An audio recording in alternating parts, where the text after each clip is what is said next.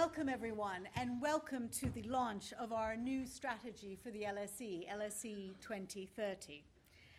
This is a fantastic opportunity to celebrate the school, both our extraordinary history, but also, more importantly, how we can shape the future. And it seemed particularly appropriate to do it in the old theatre, uh, which many of us are sentimental about. It has been host to so many people who have shaped the world, from Mahatma Gandhi to Nelson Mandela to Bill Gates to our guests this evening.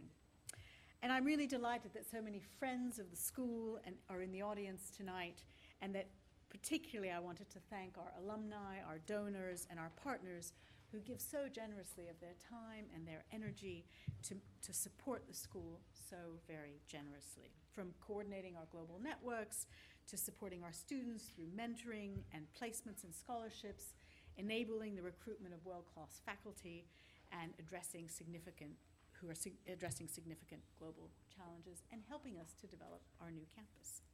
I wanted to just give you a preview of our new twenty thirty strategy, and particularly why it comes at a critical time in the world, and to outline the three pillars of that strategy, and to show how we have recommitted to the L S E's founding purpose, which is to be a community of people and ideas founded to know the causes of things for the betterment of society. Thanks to many of you here today, L S E twenty thirty has been the the largest consultation in the world, in the school's history. We had over one thousand eight hundred submissions from staff, faculty, alumni, and students that contributed to shaping our future strategy. And the timing of it couldn't be more relevant. Across the world today, you know, you read the newspapers, the world's a bit of a mess. Um, we... we uh, We're, we're living in a world in which many of the foundations of progress that many of us have enjoyed uh, are being challenged. We see populist politicians who are peddling prejudice, paranoia, and false promises. And the negative side effects of technology and globalization are resulting in some people arguing for much more closed societies. And independent institutions like universities, like the media, and like the judiciary are under attack everywhere. At best, there is indifference to those who have the knowledge and the skills and the evidence to inform better decisions. At worst, there is outright hostility to experts who are seen as part of a malevolent elite. And that's a problem for us because universities are basically factories for producing experts. That's our core business. And this comes at a time when the world faces huge challenges: climate change, rising inequality, threats to democracy and stability. And so the world needs the social sciences now more than ever. And we also need some real thinking about alternatives to create a fairer, healthier, and more inclusive society. So that's the context in which we thought about L S E's future strategy. And it It resulted in our ambition to be the social science institution in the world that has the greatest global impact. So let me take you through very quickly the three key pillars of that strategy before starting a conversation with Ruth. The first is that we will educate for impact. We, and that means recognizing that our students have the potential to change the world, not only after graduation, but while they are here. The L S E Changemakers Program, which we're delivering in partnership with our student union, provides funding for students to conduct independent research to shape improvements at L S E and beyond. And we'll build on this to help our students be active researchers, developing their analytical skills, their cultural and entrepreneurial and ethical confidence, and equip all of them, all of them, with the digital skills and training and platforms so that they can showcase what they can do, including through our newly launched Houghton Street Press, which will be run by our students. Now, for most people, coming to the L S E is the most international environment they have ever been in. And building on that, we will increase student mobility opportunities to both study and work overseas.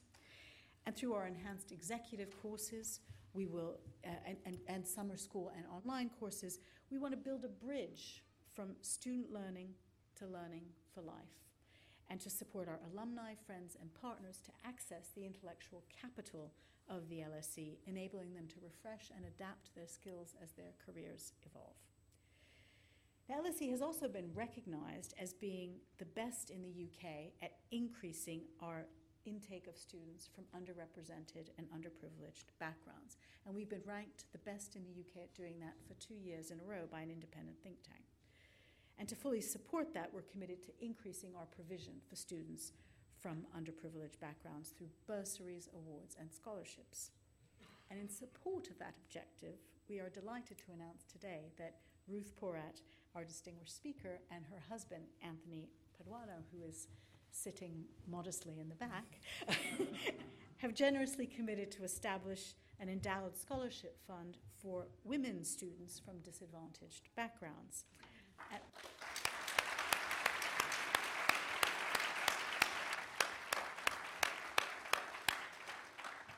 so thank you, Ruth and Anthony, for your generosity. This is really a fantastic opportunity to give young women from around the world an opportunity to fulfill their potential.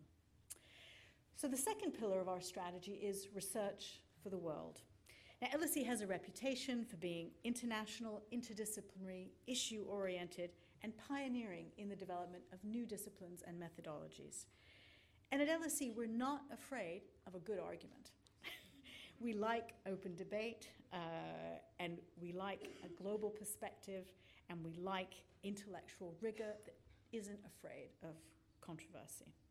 And so we'll continue to convene global leaders, world-class intellectuals, and the general public to engage in the crucial issues of the day.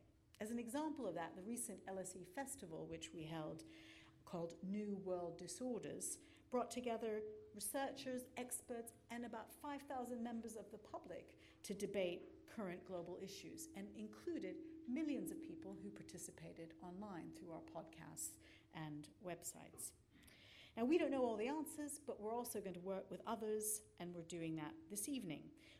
Alongside this event, we've been holding a public lecture in our wonderful new center building with Michael Ignatieff, Pippa Norris, and Andres Velasco, debating the causes and responses to populism.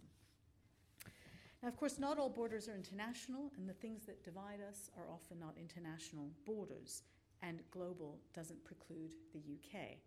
It's just as important that we work both locally and nationally to tackle social divisions that we see around us.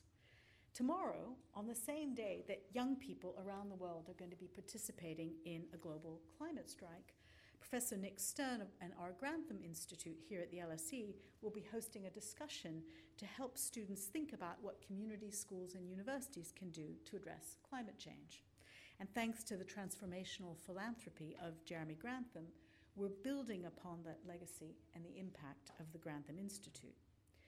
Environmental sustainability is a key concern for us as part of our new strategy, and Nick has kindly agreed to chair a sustainability group here at the L S E to help us inject sustainability in everything we do. L S E is committing to achieving net zero greenhouse gas emissions by twenty fifty, but in fact we're going to achieve net zero for our scope one emissions, the emissions we directly control at the school, given with the fuel that we use on campus, well before twenty thirty. And we're already close to net zero for our scope two emissions because we buy one hundred percent renewable electricity from solar, wind, and hydro. The challenge for everyone is tackling scope three, the emissions that you don't control, but we're thinking very hard about how we're going to achieve that too. And finally, we want to continue to develop L S E for everyone. And this means investing in our outstanding buildings and facilities, building a lifelong relationship with our diverse and far-reaching community, and ensuring all students, staff, and alumni, friends, and partners feel they are part of the L S E community everywhere and forever. The new center building, which I hope some of you have had a chance to visit, is already transforming our campus, providing world-class space for students, for faculty and visitors, and our wonderful new alumni center, which I hope the alumni in the room have had a chance to see. Thanks to the leadership of Paul, of leadership philanthropy of Paul Marshall, this will be followed in twenty twenty-one by the, by the beautiful new Marshall Building, which will have new teaching and learning facilities, and for the first time having decent sports and arts facilities for our students. Won't that be nice?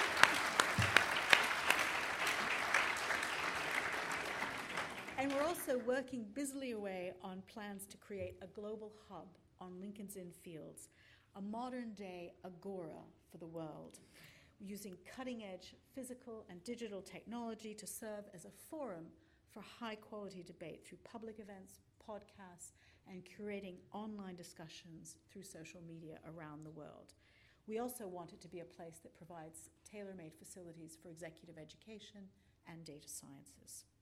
So, those are the highlights. I am incredibly proud to be leading and serving this great institution and helping shape its future. There are challenges to ahead. It is a very messy world.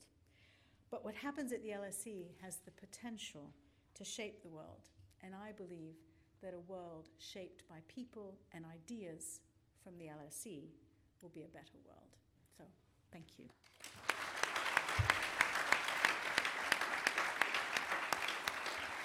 So, speaking of world shaping, let me turn to Ruth Porat. So uh, let me say a few wor words about Ruth's background, and then we'll, we'll have a little bit of a conversation about current issues. So those of you who are here probably know that Ruth is the C F O and Senior Vice President of Alphabet and Google, and she's held that role since twenty fifteen. And before that, she was Executive Vice President and Chief Financial Officer at Morgan Stanley, where she held a series of senior roles in investment banking, technology, and financial institutions. She holds a B A from Stanford University and an M B A from the Wharton School, but most importantly, most importantly, I completely agree. She holds an M S C from the London School of Economics, where she met her husband, Anthony, who is also an L S E alumna. So the L S E features prominently in your, in your life in many, many ways. So Ruth, you've heard a little bit about what we're thinking of in terms of our twenty thirty strategy, and particularly this focus on how can the L S E have the maximum global impact. So from where you sit at Google and Alphabet, what do you see as the biggest challenges that we're facing over the next few decades? And what are the biggest opportunities, and what should we at the L S E be focusing on? Well, I think you covered so many of the areas that we're focused on. At Google, I'm sure it comes as no surprise. Can you hear me all right? Just want to make sure I have this. Um, at Google, we're technology optimists. We believe that technology can be applied to the biggest issues of our day and meaningfully improve the lives for billions. And we are similarly focused on what could be the negative unintended consequences of that technology and are motivated to risk mitigate those so that we really can deliver the upside from technology. And I'm just going to pick up on two of the areas that you commented on. One, we're very focused on sustainability. Um, we match one hundred percent of our energy consumption with renewable energy. We're the largest per corporate purchaser of renewables. Our view is sustainability needs to be built into everything that we do. And that means that the way we think about our data centers, the way we look at our products, the way we look at our supply chain, the way we build our buildings, and think about every element of um, food and transit and, uh, and all that we're doing in our philanthropy work. The way we're looking at technology and applying technology on top of that is, as an example, we're using A I to reduce energy consumption in our data centers. And what we found is, even though we're operating what we believe are the most efficient data centers with A I, you can actually achieve thirty to fifty percent reductions in energy consumption. And that's then an insight that one can use in other manufacturing areas. And so we do think that applying technology to this core societal issue, as you said, one that's at the top of your list, is a real opportunity. The other area you talked about is uh, the, the digital divide. And one of the areas I'm very proud of is we have a program really started in Europe where we're providing digital skills training um, to people and really helping them understand the most basic of skills. One does not need necessarily to code, but you must have fluency with things like how do you create a presentation, how do you use spreadsheets, mm-hmm. how does one understand the language of this? And so I had the opportunity to go up to my hometown. I was born in the north um, near Manchester and opened up a digital garage up there, that's what we call them, and it was the opportunity to provide digital skills training to people in need of it. And it was extraordinary, the people we met. Uh, uh, there was one woman in particular, she'd been a nurse and um, got a brain tumor. Um, her name was Bernie, and uh, thought that she had no future uh, because she no longer could, could be a nurse. And when we brought her into the digital skills training program, not only did she then have the skills to get a new job, but it gave her the confidence that she had a future. And so I take that experience and the way you're thinking about every student needs to graduate and understand the basics of digital skills training so you can be adept in the workplace. But the other element of it that's so exciting for me when I think about the L S E is when we talk about A I and the future of A I and the implications, it hits every industry and it's, it creates an opportunity for every industry.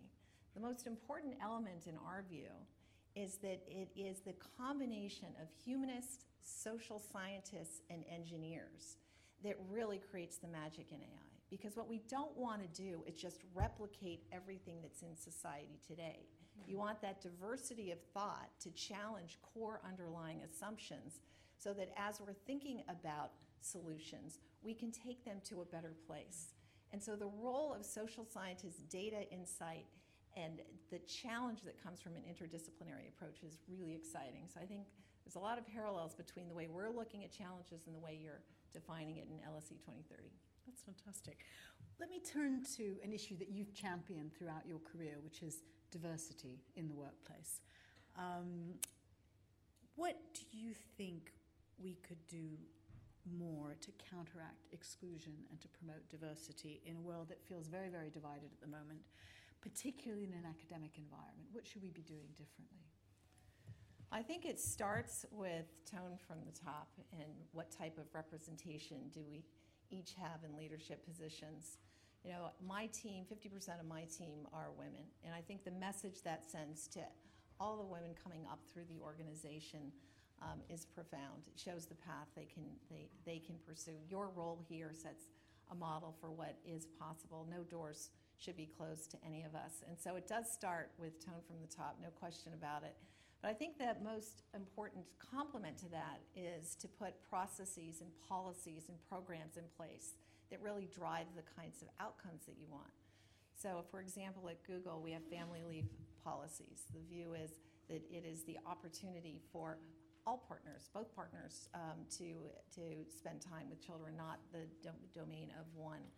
Um, we, we have programs, for example, that I think are most important in um, succession planning, career planning. We call it the talent draft. So when you typically do succession planning, you'll look at who are your next up, and you'll plan out a couple of years. Well, what if you don't have enough underrepresented candidates on them? Why? Is the issue that somebody needs a bigger stretch role? Is it that they don't have visibility, or is it bias? And until you actually put the rigor and policies around it, you're, you're actually not going to get where you need to go. And then I think the third point is, what are elements of unconscious bias? By definition, if it's unconscious bias, it is, it may not be even ill intent. It is unconscious. It is feeding in, and it is destructive. One area that I've talked a lot about in my career, because the first time I sort of thought about it, I thought it seemed petty to bring up. And that is, how many of us have been in a room, how many of the women in this room have been in a room and a man talks over you? And I will say I've been there many times. Um, it's been a while because I learned a trick, which is, you know, what the issue is, it sounds petty to say you just spoke over me, but if every time you go into a meeting someone speaks over you, they're basically saying, I don't want your voice. And if you don't want my voice, do you want me? And it becomes a real grind. And I think there are things like that where a simple movement, let me finish, or let her finish. And in particular, when it's coming from men as well, it's empowering. I want the voice of everyone in the room. And if diversity of thought yields to better outcomes, ensuring that you pull in all of those voices, every underrepresented group, also sends a message. You're going to make better decisions along the way. There's a lot of academic research that supports that. Definitely. But it's also, to your question, how do you ensure that you're sending the right message to everyone within the, uh, the organization? Absolutely. So let's turn to um, education. So you and I shared a common story of having fathers who told us education is the passport to life. They can't take it away from you. It's everything. How, uh, what message would you give to some of the students who are in this room who, uh, who are just getting their passports for life, based on your experience? Well, never contradict a parent, so obviously that was right. Um, the, the background story on that is my father was a Holocaust refugee, and um, he was in Austria during the war, was thrown out of his high school um, because he was Jewish. He ultimately fled to what was then Palestine after Kristallnacht when his father was taken away. He didn't have a high school or college education. As soon as he was old enough, he enlisted in the British Army. And while in the British Army, he said, if I ever want to get to a place where I can have freedom, I need a skill that's relevant. And so he started to teach himself physics. And he would tell us that this, his fellow soldiers would tease him and say, why are you spending your time doing this? You're going to die before you can use it. And he said, I would rather die an educated man. And after the war, um, fortunately, he was accepted into a master's program here in England. He was up at the University of Manchester in physics, and then he went on and got a PhD and ended up at Harvard and then at Stanford and spent most of his career at Stanford.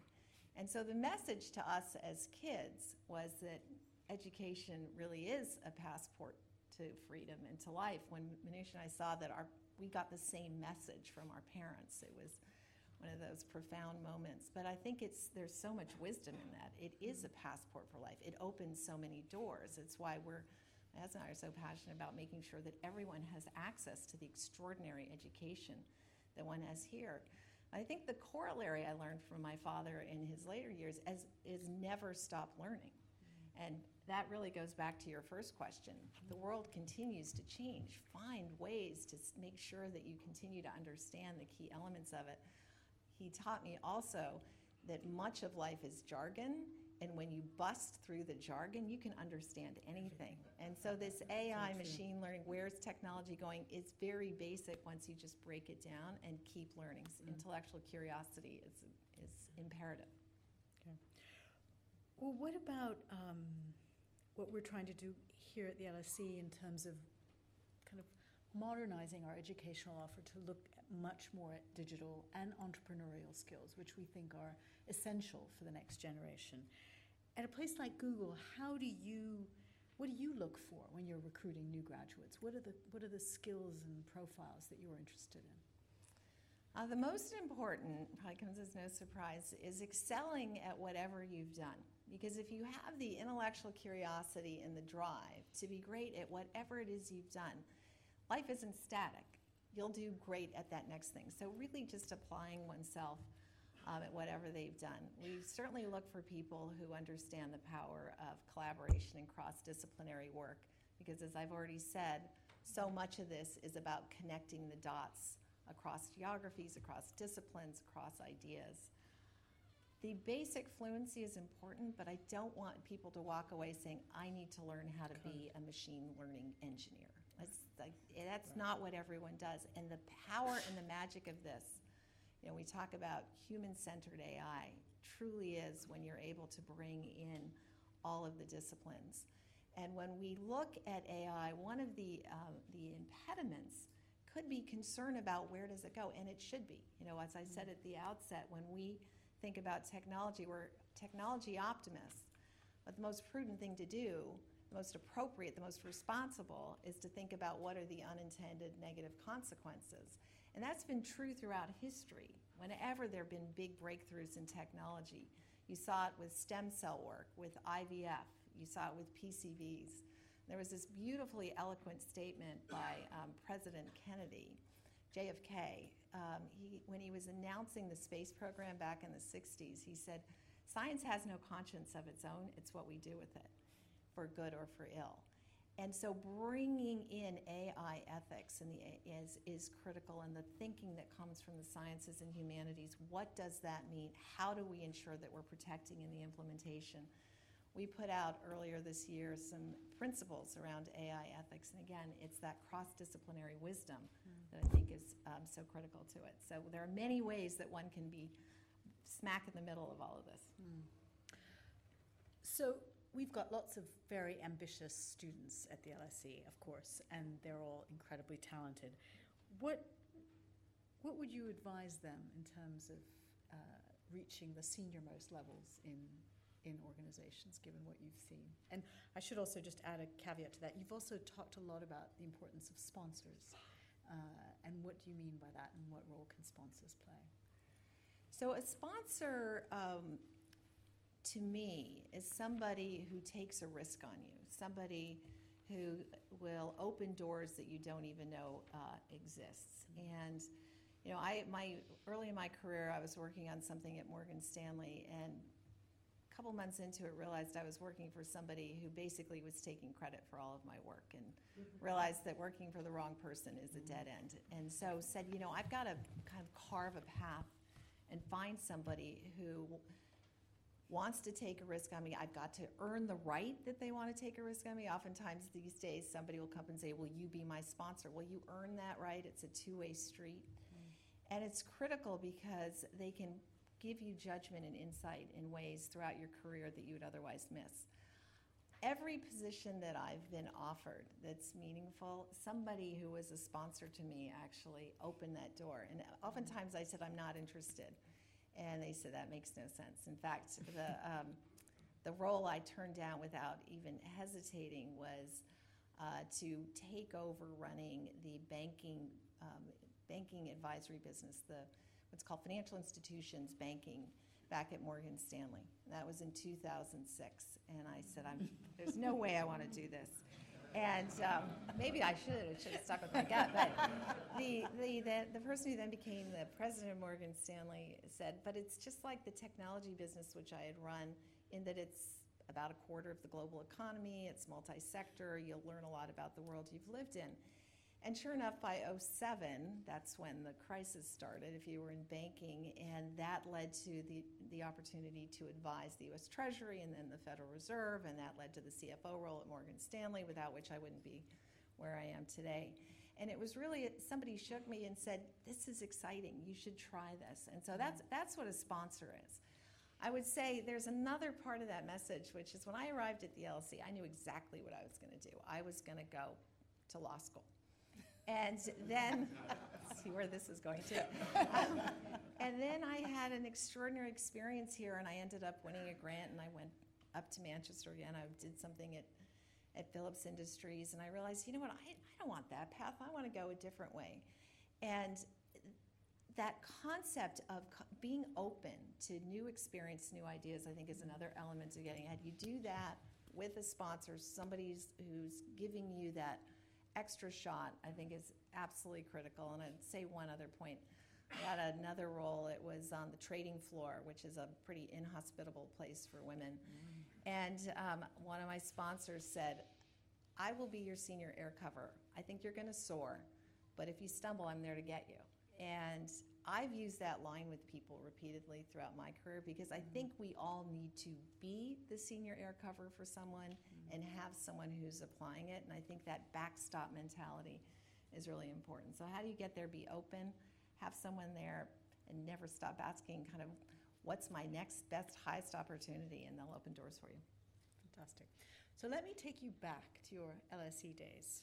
Uh, and. Uh, And the campus has changed a lot since we were I've students. I've noticed a lot of you buildings. a lot of buildings. When I'm being kind, I say the L S E used to be sort of shabby chic, but without the chic. But now we're like hip and modern and very different. Um, but when you look back at your time, what's your sort of abiding memory of being on the L S E campus? Well, you've already actually hit both of them. I mean, the... the um, Probably one of the most important is the sheer diversity of students here, the geographic diversity, what that meant in our discussion groups, the way I saw issues um, differently than I had before, and it was it was beautiful. It was an extraordinary group of students. Um, and then I met my husband uh, at Passfield Hall, so we love Passfield Hall. um, he was the dishwasher and bartender, as he proudly tells everyone. Um, but um, so yeah, those are those are two abiding memories. And let me now turn to uh, you know you've talked a lot about what it takes to succeed in organizations, the key role of sponsors and and and and people who have who give you air cover. When you look back on your career, what's the best piece of career advice you've been given? I've been given a lot of um, a lot of advice, and I think probably is is to try. It was really about trying something new. It constantly was about trying something new, and I think that's how we grow, and that's how we stay excited, and that's what keeps us young. Mm. Um, it is about continuing to stretch your mind, and uh, I think that every time someone's kind of encouraged, take that different path, take that different door, it's been exciting. I've given them the opening, and I think that's something for the students I think is really important. I didn't go in and say, I need X. What I said when was, what's my highest and best use if I want to keep learning? What's my highest and best use? And I think that's a really important way to think about it, so that you're not rigidly asking someone, can I have this? May not be this, it may be something you haven't thought of. And then once you do that, they'll open doors. That's the best advice. Maybe just final question for me. So you've kind of seen our blueprint for L S E twenty thirty and what we would like to do in terms of transforming this place and also doing our bit to transform the world. Um, and we're joined tonight by alumni and friends from all over the world, uh, many of whom have come very, very far to, to be here this evening. Um, for you, what what makes you stay connected to the L S E? What's your what's the link that, that still that still matters for you? Well, I think like many in this room, I had such an extraordinary, enriching experience being at L S E, and the connections that I made here um, are extraordinary beyond my husband, um, which is extraordinary. Um, You know, my, one of my closest friends who used to bike all around London is now a professor at Stanford, Rosley Rosnaylor, who's focused on food security. We met here. But throughout life, what you're going to find is the connections continue to grow. And when I'm in any venue, um, I'm always looking to see what is, what's the background. And it just opens doors and makes the world a smaller place. So as an example, I met uh, Paul Volcker years ago, former chairman of the Federal Reserve. Daunting figure, you know, daunting, for those literally. Of you know, six foot seven, two meters um, to translate, uh, and, and you know, with a just with it, having accomplished so much, we had the L S E connection, and as a result, Anthony and I ended up getting to spend a lot of time with he and his wife Anka, and he's just an extraordinary person. There was something about all of us going back to when we were kids here.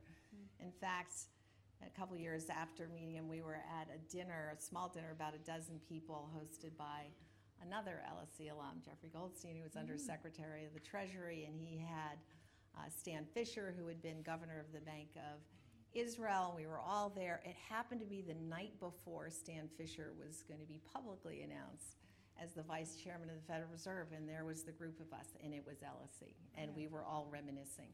And so I just think, again, the world is small, and we're all connected, and just keep building those connections. It's extraordinary when you're in a, a meeting, a dinner, and you see there's that spark, and it keeps it special, and it's, I think we're, we're fortunate to be here. We're so fortunate to have you in this leadership position for so many reasons. Um, the position.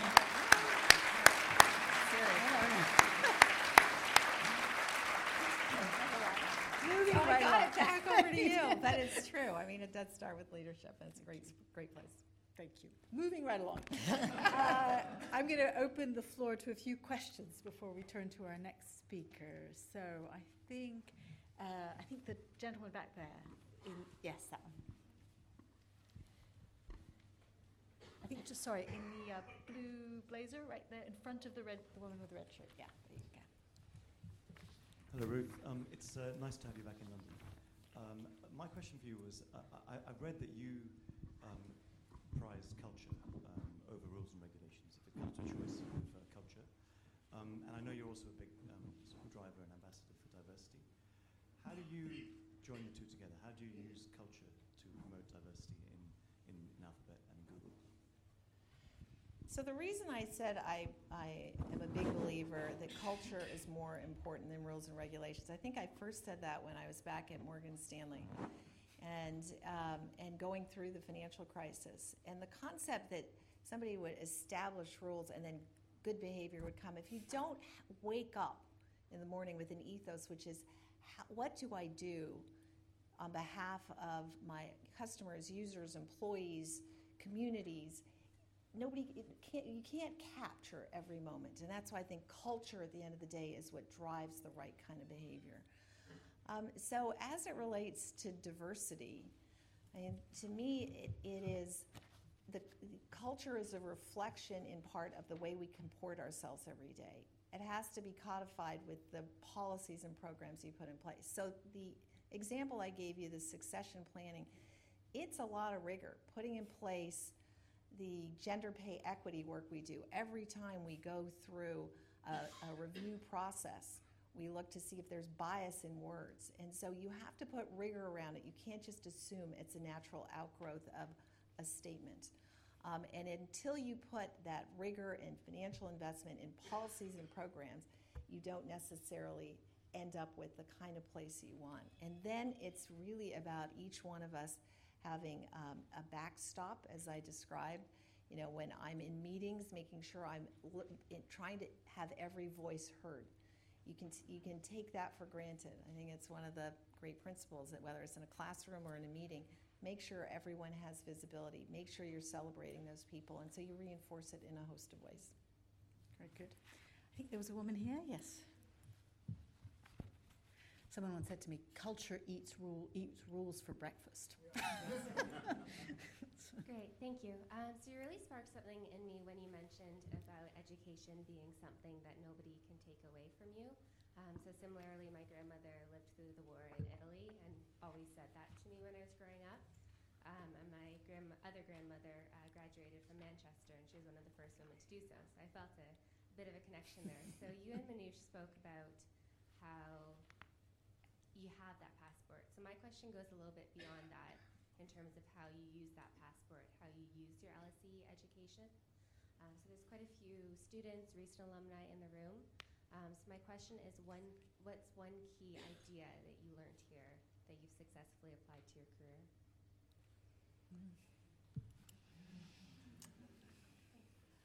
So I, um, I was in a classroom here.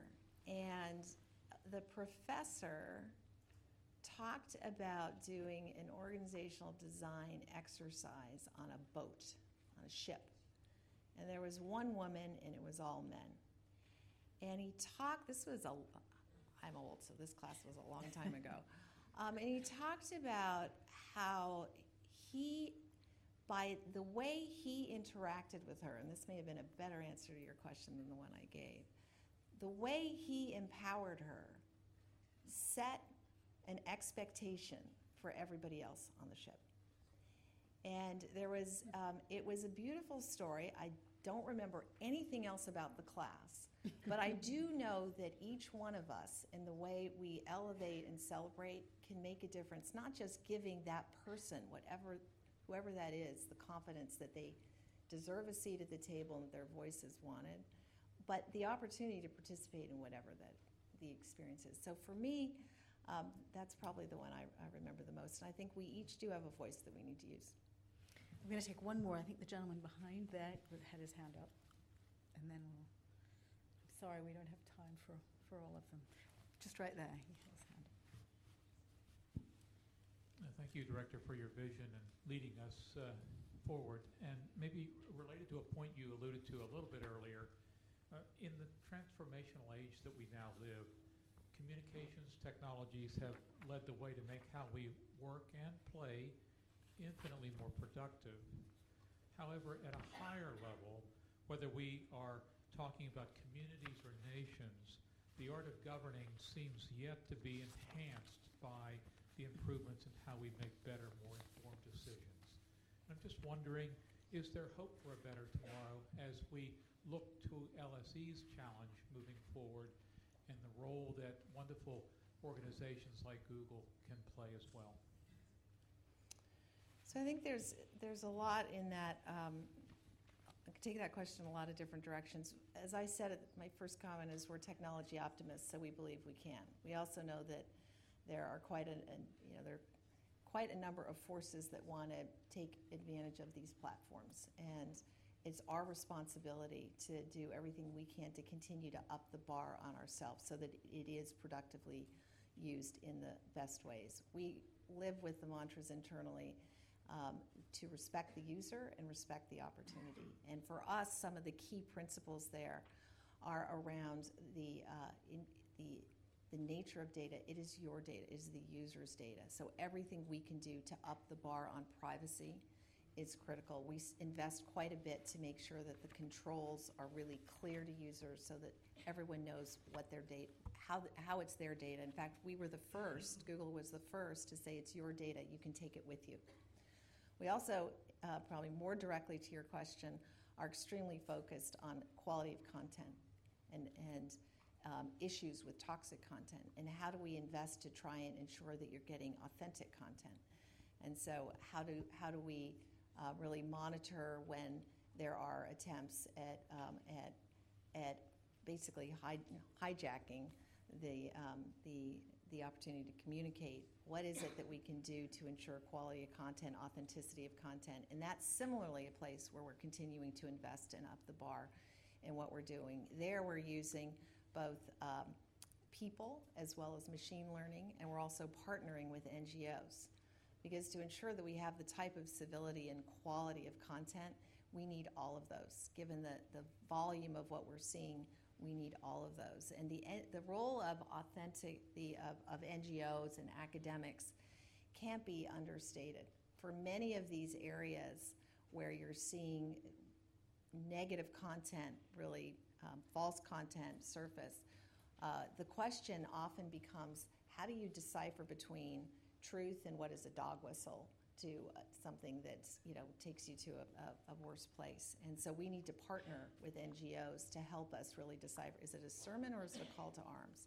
Is this appropriate or is it a dog whistle? And so it's the combination of all of these that enable us to go back to that core mission, which is to uh, organize the world's information, make it universally accessible and useful, be helpful, be responsible, and protect really what the user wants. And that's where we are continuing to try and push ourselves and up the game on everything that we're doing. Okay. So thank you, Ruth. Thank you for your insights. Thank you for your... We're on our call already. Thank you so much.